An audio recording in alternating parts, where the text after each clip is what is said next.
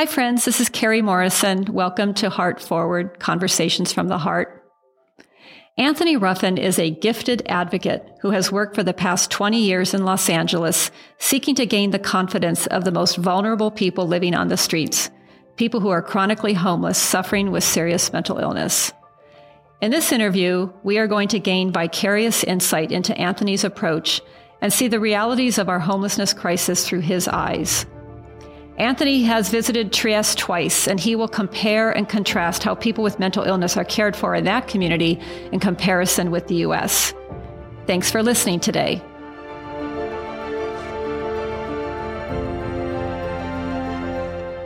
Hey, this is Carrie Morrison, and welcome to another podcast interview, and this time another live in person interview in this post COVID time we're in, which is awesome. I'm sitting here today looking at my dear friend Anthony Ruffin, who I've known for many years. And we're going to hear a little bit about his, he's probably one of the most preeminent voices advocating for people who are chronically homeless with serious mental illness. And um, there's a lot to learn from the perspective that he brings to this conversation today. So, welcome, Anthony. Thank you, Carrie. It's Thank so, you for having me. Yeah, it's so good to see you. We haven't seen each other for 15, 16 months. Yeah, it's been a long time. It's been a long time. Well, you look fantastic. Thank you. You too. so, Anthony, I always like to start these conversations just understanding a little bit about your origin story. I know that you and I met probably around 2013 or 2014, but your your career in this space of working in homelessness precedes that. So, can you tell us a little bit about where you're from and how you kind of wandered into this career path you're in? Well, I'm from the city of Los Angeles. I would say my career path started in South LA, working with individuals that were sick from mental illnesses, doing case management, stuff like that. I did that for like seven years in South LA. And then I went to Santa Monica and I started working with Santa Monica's top 20 most vulnerable people on the streets uh, in a project called Project Safety Net back in 2008, I believe it was. That's where I cut my teeth at outreach and in doing this type of work. What group were you working? What organization? Uh, the People Concerned. Mm-hmm. It was called OPCC at, at the time. Mm-hmm. Yeah, and I um, jumped on a bicycle, rode around Santa Monica. They gave me a, uh, some pictures of 20 individuals that needed to be brought indoors, super sick people. I went about trying to make that happen and was pretty successful at it. And I learned a lot from a lot of different people. Yeah, and that's where it started at. I went to Housing Works under Molly Lowery, probably about 2010, I believe it was. She taught me the finer points of this work. Learned a lot from her over the seven years. I kind of just stayed in her ear and talked to her all night, every night. And she just taught me so much more about this work and the meaning of this work.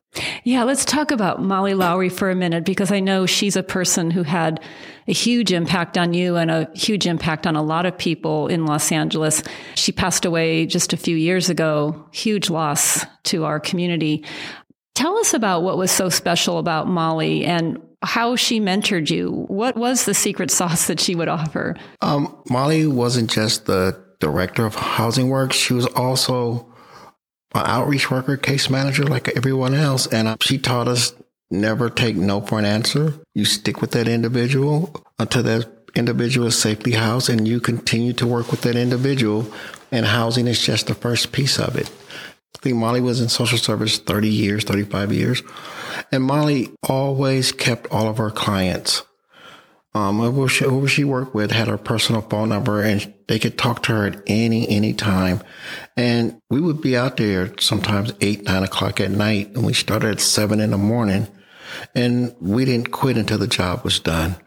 If somebody was unstable in a unit or on the streets, we would be out there in their apartments knocking on doors and helping people instead of trying to hospitalize people you mentioned she had a management position at Housing Works, but she was still doing work in the field, which is kind of a an interesting that doesn't happen often. People end up in a management job and they're behind the computer in the office. But did Molly do that because she wanted to keep her skills fresh or that was just where her passion was? I think that was just where her passion was. I think she just happened to be a director of Housing Works, but I think her passion was being in the field helping people.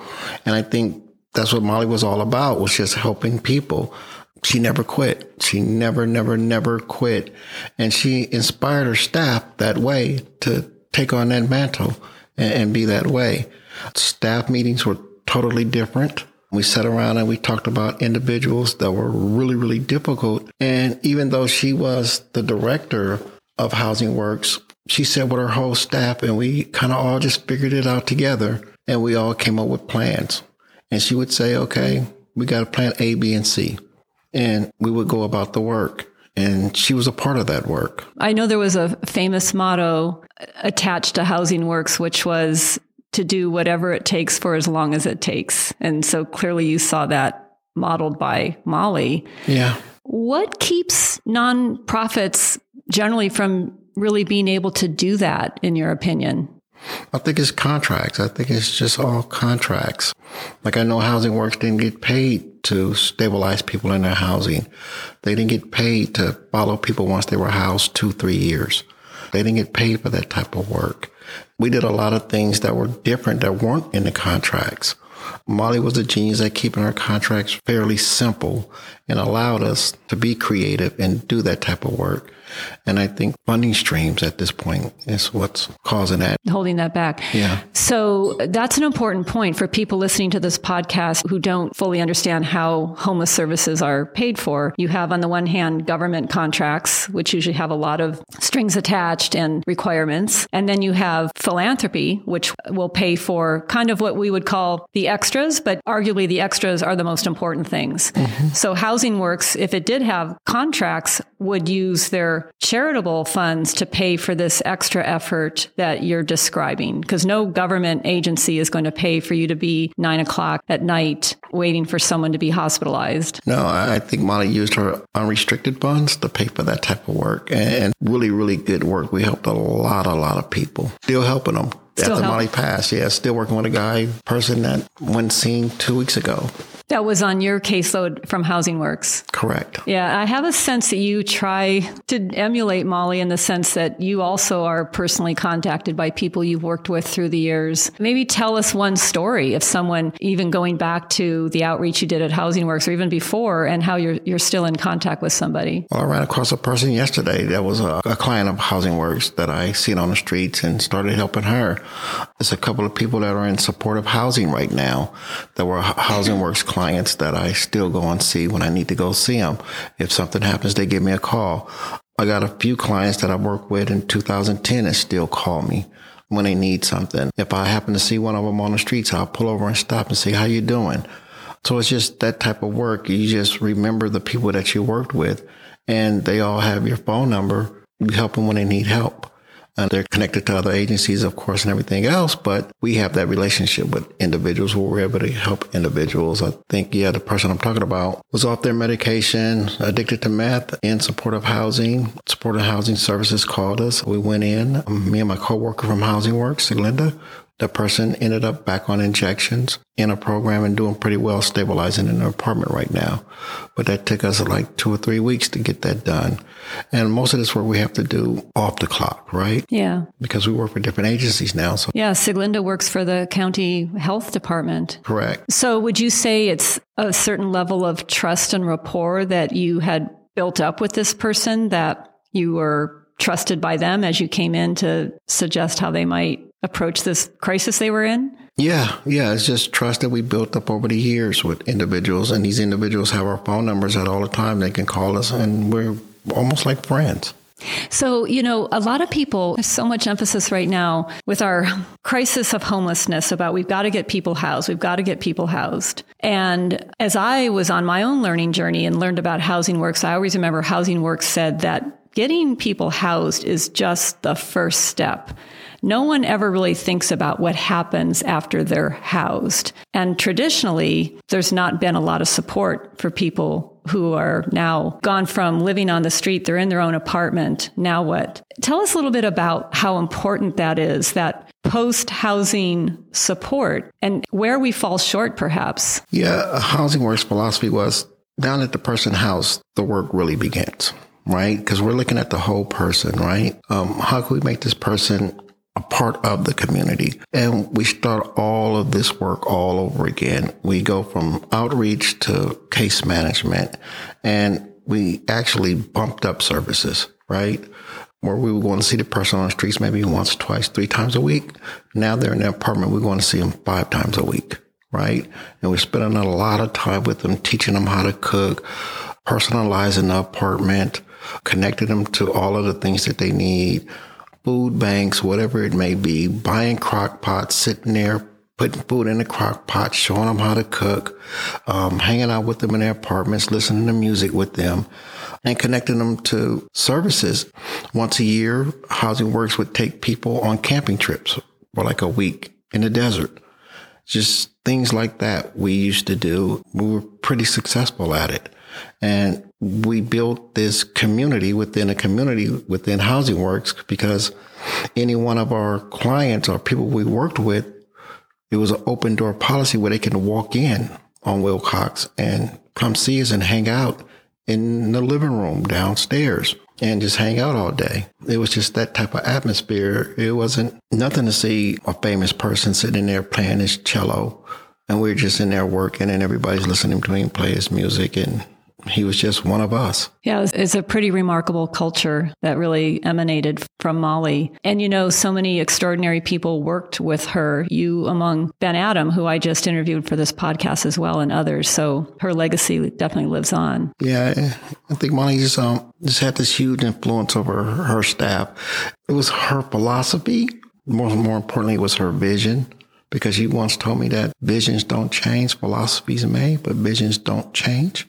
And it was just her vision of how she's seen social services. You um, know, we went about it and we didn't, didn't think twice about it. So I feel like I met you right around 2013 or so when we created the Hollywood Top 14 list. And that list, we had in Hollywood in 2010 done what was at that point we called to a homeless registry where we went out and identified everybody who was homeless in Hollywood within a certain radius and surveyed them, took their picture, and created a vulnerability index for the most vulnerable people. That was the philosophy back in 2010 to begin to look at housing the most vulnerable first, because otherwise the system would house the easiest people, which would Correct. be called creaming, and then the most vulnerable would be left on the streets. So in 2013, we found that despite success being made in Hollywood on getting people housed, there was this group of people who hadn't moved from the alley they'd been living in or the bus bench. They were truly, we called it the highest hanging fruit and came up with a list of 14 people. What do you remember about those early days of the Hollywood Top 14? Because I always remember how Molly gave special permission for you to be involved in that effort. Well, I remember Molly telling me right before she passed away, she said, Anthony, these individuals that you're going to be working with, I need you to stick to them no matter what. And I remember Molly walking off the front porch of Housing Works and going home and never returning back to work. And she passed away a few days later. And they kind of just stuck with me. And um, it wasn't a, an alliance too much to Housing Works, it was an alliance to Molly.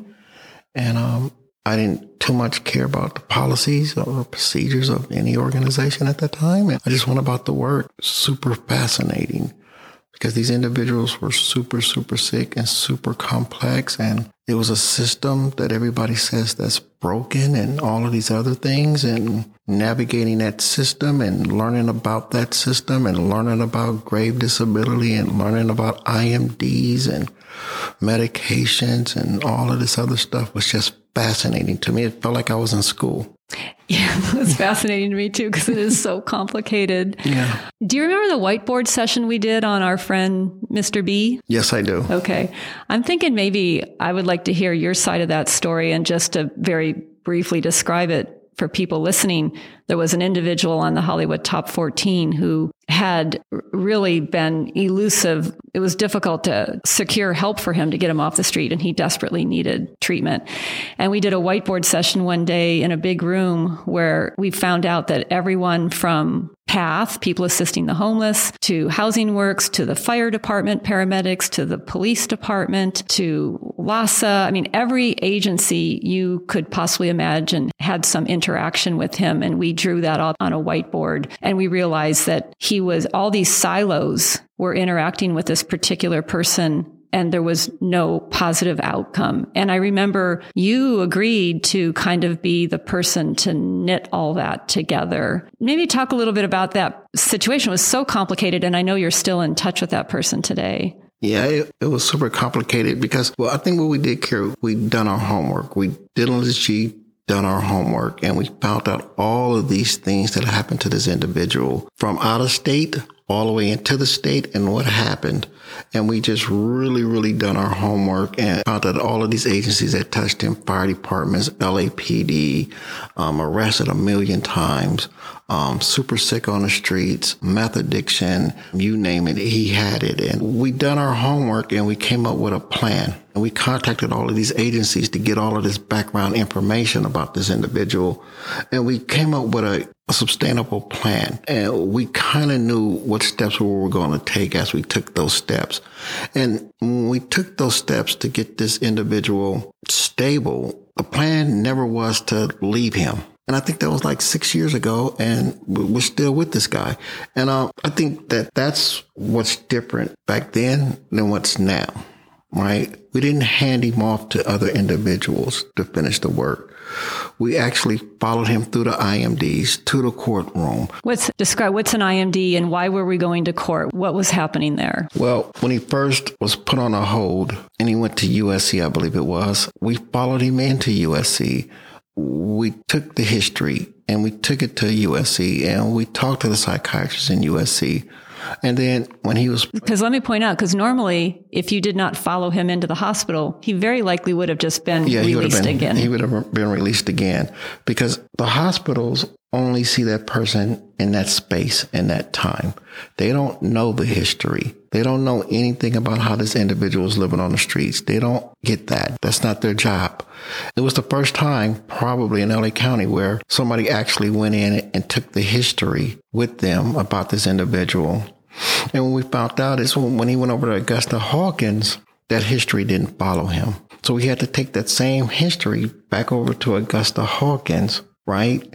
and talk to the psychiatrist, Augusta Hawkins. And then we found out about the 5250. Then we found out about the Riese hearings. And then we found out about all of these things. So let me stop you right there because this is so important what you are describing. And for people listening, I think they might be surprised to hear that a person who has been placed on a psychiatric hold here in multiple hospitals that you're starting all over again yeah. And you are coming in with a, I think we called it a dossier of information just yeah. to present a composite of this person has a long history of homelessness and multiple hospitalizations. Please don't release him again. And you're constantly under the top 14 model, you are constantly following that person through each step of the process. And it should be known that that is not something that you are compensated for. No. The system does not pay no. for that. the system does not pay for that.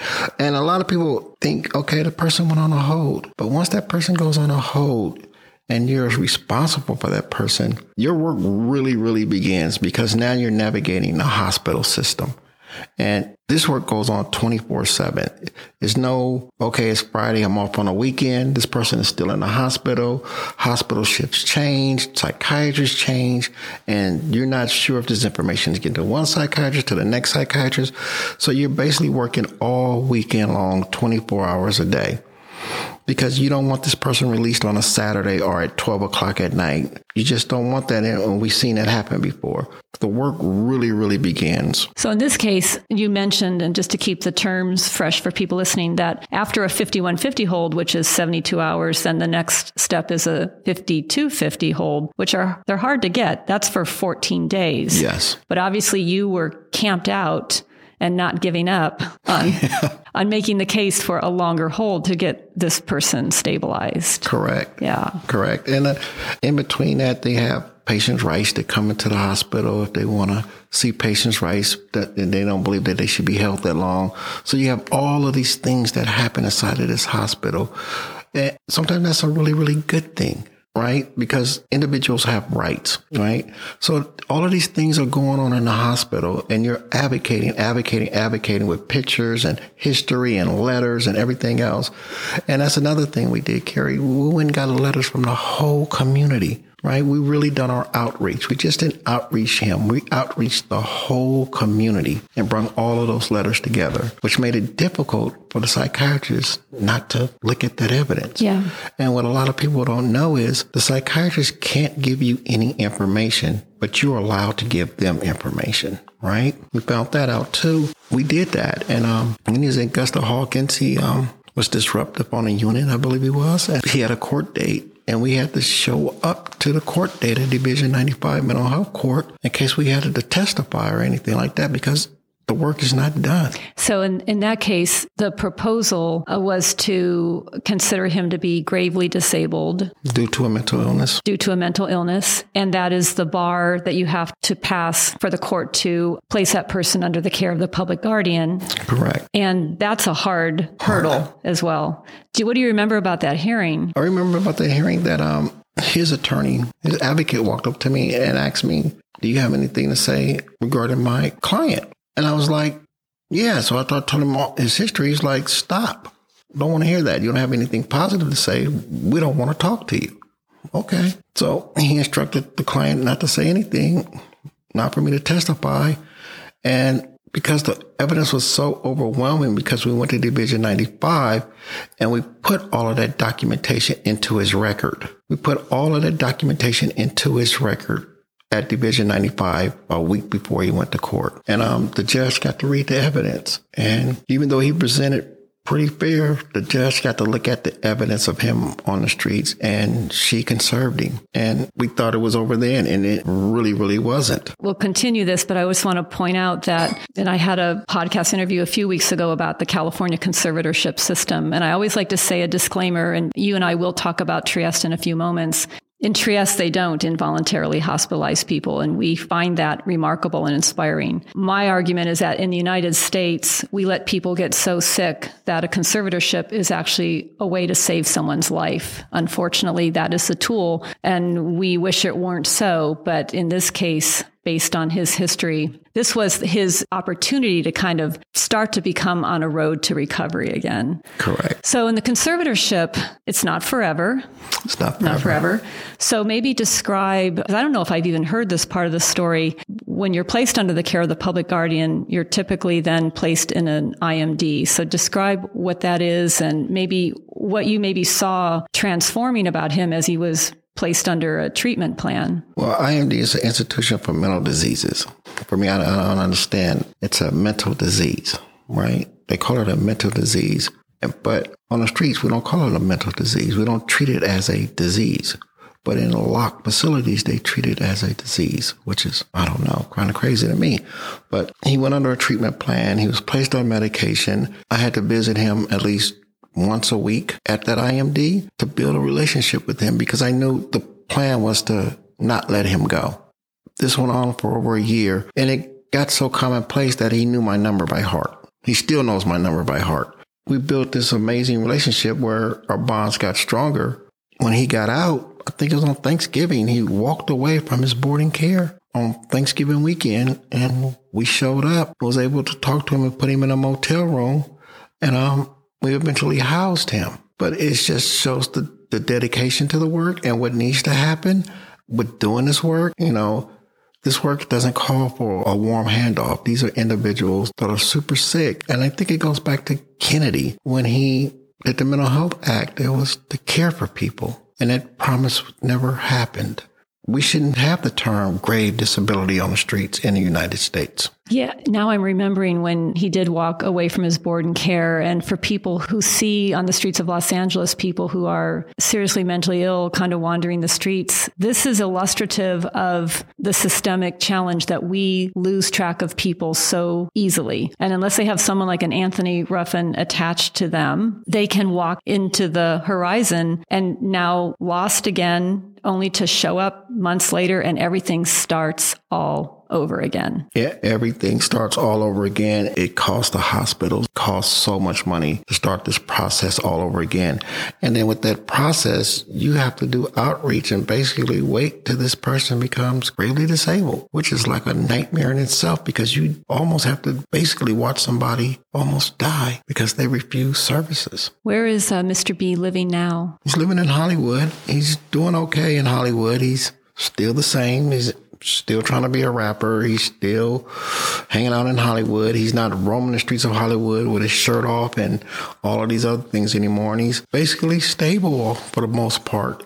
And as a unit, he's still connected to money management. He's connected to social services. Like six years later, um, I went and seen him probably about three weeks ago. He was in his unit, stopped by. Hey, Anthony. So, yeah. So, Anthony, if you were to describe, you've been doing this now for a long time in Santa Monica, in Hollywood, and now for the county. We'll come back to the county role in a minute. But if you were to describe what it takes, like what kind of human qualities it takes to do this work, to really be involved in this effective outreach and, and engaging people with serious mental illness or substance abuse, what are you looking for if you're trying to hire someone to do this work? I'm looking for the same type of people that are kind of like me, and they're very hard to find. It takes a dedicated person that wants to do the work, that wants to learn how to do the work. It's long hours. It's fighting a system, advocating for a client in a system, and you have to be willing to do that 24 7, especially when you're talking about not just housing somebody, but changing the whole parameters of their life.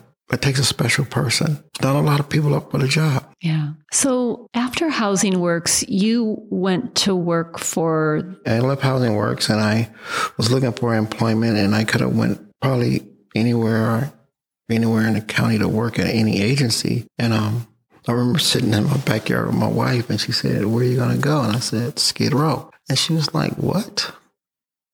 Why would you want to go to Skid Row? And I was like, that's where you can test your skills and that's where you can build up your skills. And if who wouldn't want to go to Skid Row and work?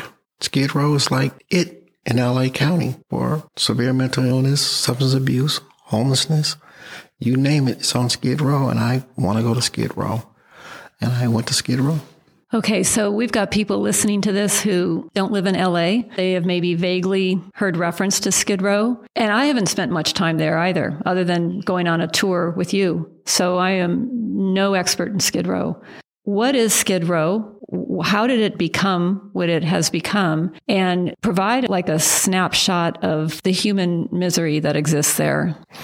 Skid Row is 50 blocks of just homelessness severe mental illness, substance use, you name it, it's on Skid Row. Needles, heroin, crack, meth, spice, and everything is for sale under a dollar, right? And it's no housing, no no houses on Skid Row with green lawns and all of this other stuff. So there's no community in an uproar about the homeless situation on Skid Row because you don't have homeowners there. It's a free for all for all the homeless individuals in LA County, I would say. It's super resource rich. It's a lot of resources on Skid Row. But for the most part, if you're mentally ill or if you don't have a place to go, Skid Row is kind of like a savior for you in some ways, right? Because where else can you go in the city without being pushed along by the police or anything like that? So Skid Row is just 50 blocks of just extreme poverty extreme mental health issues, complex in so many different ways. Yeah, and it goes on 24 7. So, as you entered that ecosystem, which is what it is, was there anything that confronted you that surprised you that you did not anticipate? yeah, it was a few things that kind of shocked me about Skid Row. It's just how long Skid Row has been around. It's been around for over 125 years. And there's never been a plan for Skid Row, right? LA has a huge, huge, huge question to ask. What are we going to do about Skid Row? Skid Row is one of the biggest concentrations of homelessness people in the country. 2,500 people homeless at one time in these small blocks. You have SRO housing that's everywhere on Skid Row. What is SRO housing? Um, single room occupancy. And this is where our most vulnerable people are housed and stay. And just because they're housed on Skid Row, that doesn't mean they're not vulnerable, right? And then you have people on the streets from all over the country, just all over the country. I remember the first six months of walking around Skid Row, I was like, this feels like a battle zone. Like I need to get out of this battle zone for a couple of weeks because it's just that much trauma you see on Skid Row. It's nothing to walk over people that are vomiting on the streets, needles in their arms, horrible wounds on them, severely mentally ill, walking down the street naked. That's just an everyday occurrence on Skid Row. And you ask yourself, as you look at Skid Row and you turn around and you look and you see these big, beautiful buildings and you're like, how does LA let this happen? So, you know, we've all seen the press conferences in Skid Row that what we need is more housing. We need more housing. And then that's kind of a general response to what our homeless crisis in, in LA city and county. We need more housing. Absolutely. Housing is absolutely critical. Correct. Is that the answer for Skid Row? I think we need more care. We need to care about human beings. It's not just about housing. People are broken. You can't take a broken person and put them in a house and think they're going to heal on their own. I think we need to take people and put them in a safe environment and care for them. A person once told me that a mental health break is like a bone breaking. Because we put them in an apartment doesn't mean it healed. It takes time. And for me personally, I don't care if you want to go in a shelter or not. I don't care if you want to go in a housing or not at this time. The object is to care for you wherever you're at. You always hear this thing, meet them where they're at, care for them where they're at. That, that's my philosophy. What do you think gets in the way of that? I think um, what gets in the way of that is um, we have all these mantras in LA, all these mantras in LA, and the mantra's never been care for somebody. So it's housing, housing, housing. So you got everybody thinking housing, housing, housing, housing, housing. Um, then shelter. Everybody going to a shelter. Everybody going to a shelter. But nobody says, why can't we just care for people? Some people don't want housing. Some people don't want to be in shelters. Why can't we just care for people in a meaningful way? I think social services be about that. Do you see any agencies or entities in downtown that do the best they can in that respect, similar to the way housing works? I think did emulate that. No, because Housing Works is something super, super special. Molly was super, super special. She, the way the contracts were, was just totally different, right? And social services is helping a lot of people, no doubt about it, a lot, a lot of people but it's so many people that are underserved, right? I meet people all the time. Instead of us pushing our agenda on them, maybe we should just listen to them and see what they want. Because a lot of the time they don't want substance abuse programs. A lot of time they don't want mental health programs. Sometimes they just want a safe place to be. And if that's all they want and they want to feel safe, let them feel safe why we're putting our agenda on everybody. If you could wave a bit of a magic wand, you know, someone came along and said, hey, we want to pilot a different way of living, a different way of caring for people that they might actually find appealing. I want to give you the full reign of how you would design it. Is it near downtown, in downtown? Is it in nature? Is it on the outskirts? Is it congregate? Is it, you know, what will it look like to you, Anthony? What did it look like to me? It'd be a full array of type of housing, right? But it'd be meaningful. Each engagement would be meaningful.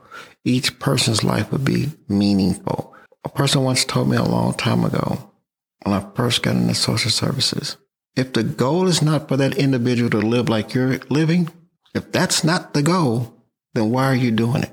For me, the goal is for everybody that I work with to work, live like I'm living. That's the goal. And due to that person's disability, if they can reach just some of their goals, that's the goal. People don't want just housing. They want community. They want things to do. They want employment. They want to feel purposeful. They don't want to feel purposeful to an agency where they're just taking medication and sitting there all day. That's the agency's purpose. What about that person's purpose?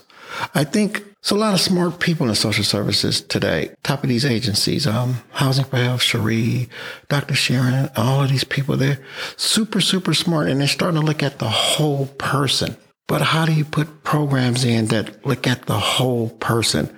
How do you use a substance abuse counselor to look at substance abuse, to look at a, a, community health worker to see what's going on with this person in the community, a clinician and a doctor, and they all coming together with that person in the middle, saying what they want from each individual and each individual doing their job to make that person's dreams come true. That's what we need. It's not about the housing. Yeah. I want to jump ahead to Trieste and then we'll come back to this in a moment because you and I both had the opportunity to travel to Trieste twice to attend their international conference and to see their community based system up close and personal, which I know impacted a bunch of us and seeing how humanely people could be treated. When you went on the first trip in 2017, what were your big takeaways from that experience? I think the biggest thing for me is when I walked the streets that night and I didn't see paramedics everywhere. I didn't see police everywhere. I didn't see homeless individuals everywhere on the streets. I, I just didn't see it and I couldn't believe it because I come from this Shafir and I just could not, could not believe it. And then we got to go to the center. We got to go to the center and I seen people actually working. It was a community mental health center. Yeah. Right? Seeing people working. And then I realized that some of the people that were serving me coffee at these shops I was visiting were part of this system. And I would have never knew. And that was amazing to me that people had meaningful jobs. And then when they talked about somebody having a break and a psychiatrist coming into the home and sitting there six, seven hours to keep this person out of a hospital and talking to this person, that made a lot of sense to me. That that made so much sense to me. Just to see that and see how that community, everything is meaningful. It's not superficial. Everything is meaningful. Everything they do is meaningful. Inter, every interaction that this person has that's in this community that's suffering from mental health is meaningful. And they can go anywhere, anytime to get the help that they need. The family can actually call this system and get this help. It, it was just amazing. It's a 24 7 system. Yeah. And they don't call the police. No. no. Do you remember the story? I know we divided up our groups, but were you part of the group when we went to the hospital? And I always like to tell people that in a city of 240,000 people, they have six psych beds in an unlocked ward with no restraints. And I know we divided up our team in half. Were you part of the group when they told the story about a woman who had been brought there by her family? And obviously, hospital is the last resort. And then she walked out and started wandering the streets of Trieste. Were you there for that story? No, I wasn't. Okay. And then, so we all said, well, then what happened? And then they said, well, one of the staff followed her. And the, the room just was like, what? You followed her? Oh, followed her for like five hours and then finally got her to have a cup of coffee and come back. And the Americans in the room were saying, well, you could never do that. You would have risk management issues. You would have overtime issues for the staff. Liability issues. Liability issues. But to your point, so the Italians looked at us and said, well, what, you would just let her walk out and wander the street? And it's like. For years. Yeah. yeah, it's what we do here. Yeah. Yeah. Yeah. do you remember any other kind of mind blowing experiences from that, from either that or the second trip you went on? The whole Trieste thing was just mind blowing for me. I remember when they came out here and they visited our system, and it was like everything is locked, everything is behind closed doors, everything is windows, everything is this. It feels separated. And then one gentleman said, when he went on Skid Row, it seemed like it's rules to get here and it's rules to get out of here. And that was just mind blowing to me because I never thought about it like that. You have to meet a certain criteria to get in here, and you have to meet a certain criteria to get out of here. And they referred to Skid Row as an open air asylum. Yeah, yeah, and uh, that was crazy. You know, Kerry, I went back about uh, two weeks ago and I watched One Flew Over the Cuckoo's Nest. And I was watching that film. I was like, nothing's changed about our psych wards. Same thing behind glass. Same, same exact, same exact thing. And I don't know when that movie was made, but we're still in the same exact place inside of these wards in the way we deliver services. You mentioned that trip when we invited five people out from Trieste to tour our system in 2018. And you're the one that took us on the tour of Skid Row. And I remember feeling so ashamed to show that to them. But I also remember, Anthony, we went to a place called Penmar, which you had always told me about Penmar. And, and you described it as a place where people basically, their only way to be outside is to be in a cage. And I didn't believe you. And then when we drove up to see it, See I, the cage. oh my gosh, Yeah. it's a big cage over a big concrete Yeah. piece of asphalt that that's their outdoor recreation area. Hmm. And I think our friends from Italy were just stunned. Yeah, I, I think I don't know if it's like that in America, but who would want to be in that system? Who who I I wouldn't want to be in that system, and I got let go, and then you tell me I need to go back to that system. I'm gonna tell you, I'd rather die on the streets, mm-hmm. buddy. You know, I'm not I'm not going back to that. So it's just the way we care for the people with disabilities in America that are shameful. So you're now part of a county team called the Home Team, which is trying very hard to do this, whatever it takes for as long as it takes kind of engagement with seriously mentally ill people. Do we have enough people doing this work? What could we do to really ramp this up, in your opinion? Well, I think the home team's are doing a pretty good job from where we started at two and a half years ago to where we're at today. We're doing a really, really good job. Do we need more staff? Yes, yes. This is the first time in the county where they're doing a coordinated effort to bring these individuals in. And teams are overwhelmed, right? Right? How many people can we take on? We don't know if it's 3,000 individuals out there like that or 8,000. Who knows? Who knows? We do homeless counts all the time, but we haven't done that type of count. That type of data on these individuals have never been entered. We, we just don't know. I believe we need a lot more staff to do this work, and we need a lot more people that are willing to do this work. I know you're doing training because you are pretty gifted in this space and you've walked the walk and talked the talk your whole career. What is it that you're trying to teach these people who are doing this work for the county? That outreach should be relentless. This should be relentless. I don't care if we're going to go see a client or you're going to go see a person and you're driving down Vermont or you're driving down Hollywood Boulevard. If you see somebody that meets the criteria, you need to stop. And that engagement needs to be relentless. Don't care if the person says, Hey, I don't want your help. You go back. You keep going and you keep going and you keep going and have a plan. We need to have a plan about these individuals and the work should be meaningful. It shouldn't just be about documentation. These individuals are not in a box. So our services can't be in a box. Don't know what the service is going to look like from day to day because these individuals have never been worked with in 20 years. You can't leave somebody on the street psychotic for 10 years without any medication and on meth with severe medical issues and think you can put it in a box because the box doesn't fit them because the box was never made for them.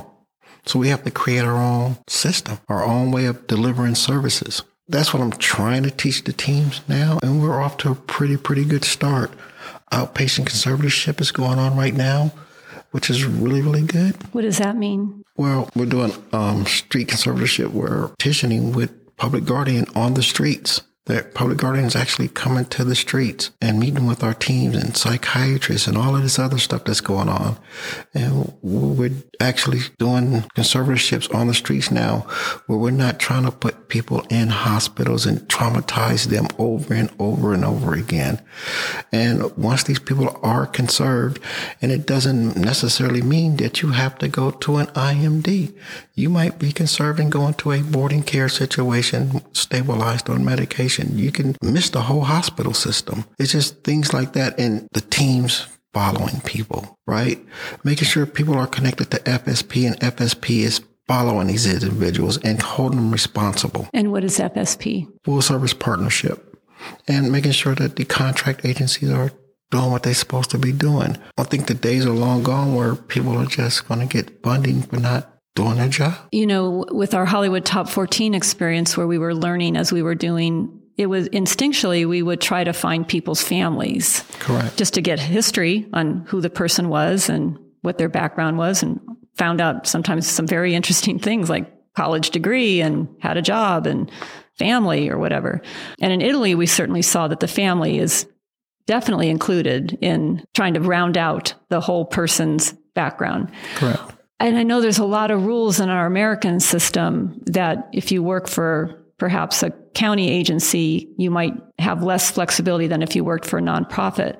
But have you been able to crack the code on how to connect and find people's families? Yes, our teams for the county are starting to do that now, which is an amazing feat in itself, right? So they're working with Public Guardian and they're finding out all back this back information and all of this stuff. And in some instances, they're contacting the family, right? They're, they're starting to do that type of work and they're starting to create their own out of the box services um, within the department.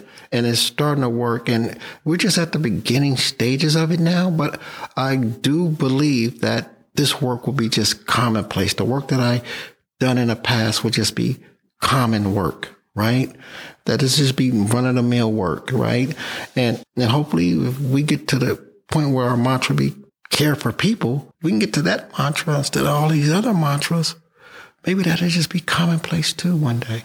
Can you share one story from your home experience? I know I've seen a couple presentations of people that you were able to relentlessly surround and not give up and include the family, but maybe share one story that kind of gives you hope that we're on a new trajectory. Well, this is one thing I, I learned about working with people that are super difficult. I was at OPCC when I first started doing this work, and my first client was homeless for 25 years, didn't want services, didn't want anything. And I outreached this guy for at least a year. And then he finally went indoors and started working with him. And he had cancer of the throat. And, every day, every month, I knew he had social security benefits. And I would just tell him every day, every month, man, can you save some money? Cause you're going to get an apartment.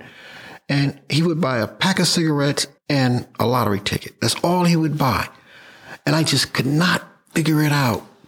And I remember on a Friday sitting with him on a bus bench after we went and seen his doctor's appointment. And I rode off on a bike and I said, Bill, I'll see you later on.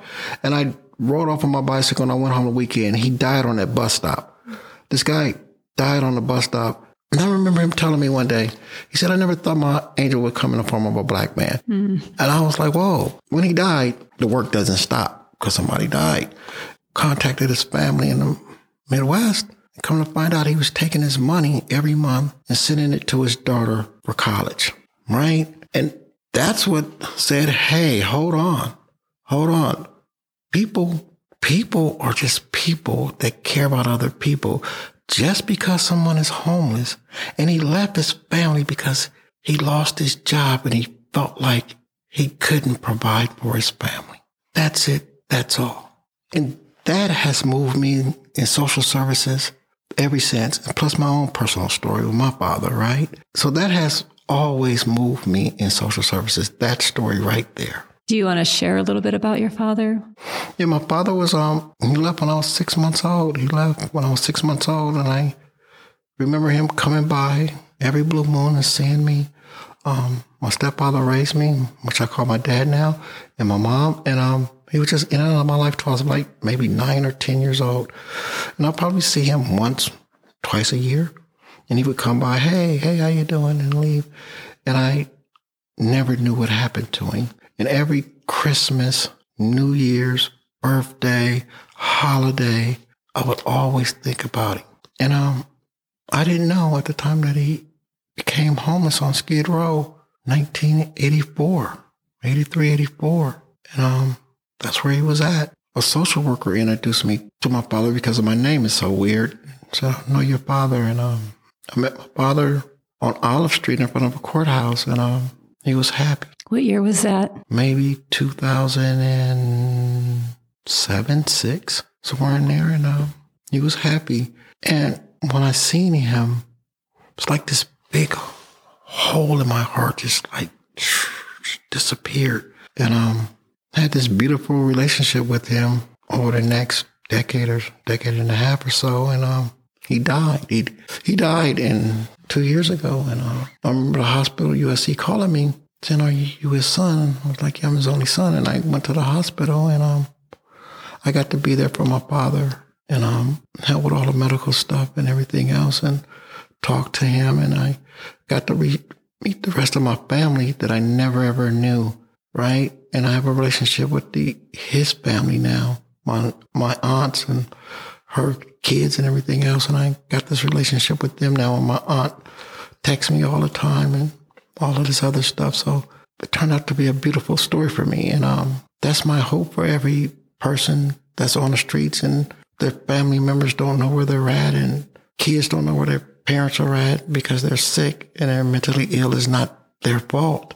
And if we can bring closure to a family that's meaningful, I think that's what it's all about. Oh, I love that, Anthony. I love the way you said that the hole in your heart closed. It, it just almost seems divine that you were able to enter into that relationship with him, which is profound. That's a profound story, and it seems to inform so much of, of who you are. I want to ask you just one last question, just because it's well, two questions, to be honest. One's kind of contemporary, and then one will be philosophical. We're at this state right now in Los Angeles, or the epicenter of the United States, homeless tragedy. We've got all sorts of people trying to enter into the fray to figure out what the solution is, which, as you have navigated with us today, is not particularly easy. We had a new proposal announced yesterday by a group called the Committee for Los Angeles to come up with a way to centralize leadership and authority to get us on the other side of this. And then we have this federal court judge who, in response to a lawsuit that was filed, has been using the weight of his judicial authority that he does have to try to, like, you know, jumpstart some kind of quick response. And uh, some have called his involvement chaotic, but I also do think he has raised awareness of a lot of people who don't normally follow this issue of how challenging this is. But he recently ordered the city and the county to offer single women and unaccompanied children on Skid Row a place to stay within 90 days. He wants families placed within 120 days. And then finally, by October 18th, offer every homeless person on Skid Row housing or shelter I think thinking that this order, this judicial order, would somehow be the magic potion to counteract what you have said has been decades and decades and decades of a of a ecosystem that has existed. You've made a really compelling case that just offering people shelter or housing is not going to be the answer. If Judge Carter pulled you into his courtroom and said, Anthony, like, I'm trying to do something to make a difference here, but you have some important insights for me on how we get ahead of this and how do we reduce the misery in Skid Row. What would you want to tell the judge? You know, Gary, it's all caught up in the courts right now, but I think I would tell the judge anything. And me and Dr. Sherin talk about this a lot when we do talk. If it's not meaningful, then why are we doing it? If it's not meaningful, why are we doing it? People have been traumatized and traumatized about all of this stuff that has happened for decades on these streets with homelessness. If it's not meaningful, then why are we doing it? It goes back to Molly. Once they're housed, the work just begins. It goes all the way back to Molly's philosophy. You can't house broken people without trying to mend them. It almost requires a complete reframing of how we do this work. Pretty much. Yeah. So, um, you know, Anthony, you you've had quite a career of working in the most challenging of circumstances, but with these moments of redemption and hope, you know, that you've seen in people's lives being changed and people calling you and the gratitude that you experienced. What is your hope quotient for the future? As you look around Los Angeles and there's a tremendous acceptance that this is not the status quo is, is not acceptable.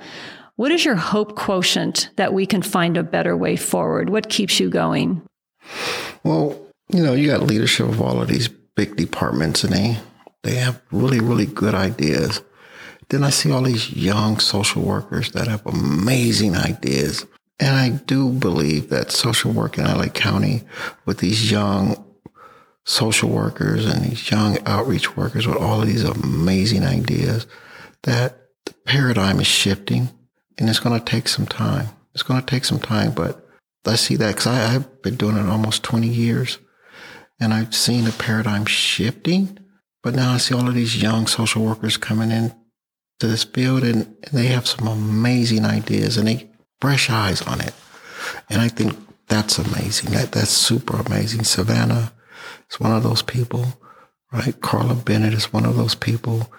There's so many of them out there that have fresh ideas and and it's ready to, to go. Yeah. And we need to give them the latitude and, and the discretion to do what instinctually comes to them as human beings wanting to engage with other human beings. Yeah, yeah. Put the let the bureaucracy slide into the sunset. Yeah, let that that slide into the sunset and um see see what happens because I I do believe in housing, but Molly always said this and it makes so much sense. Appropriate housing. That's the term people forget. Appropriate housing. We need to get out of this thing housing, housing, housing. No, appropriate housing. Yeah. Yeah. And not just fitting the mold of the one size fits all with permanent supportive housing or whatever whatever we're offering at the moment. Yeah.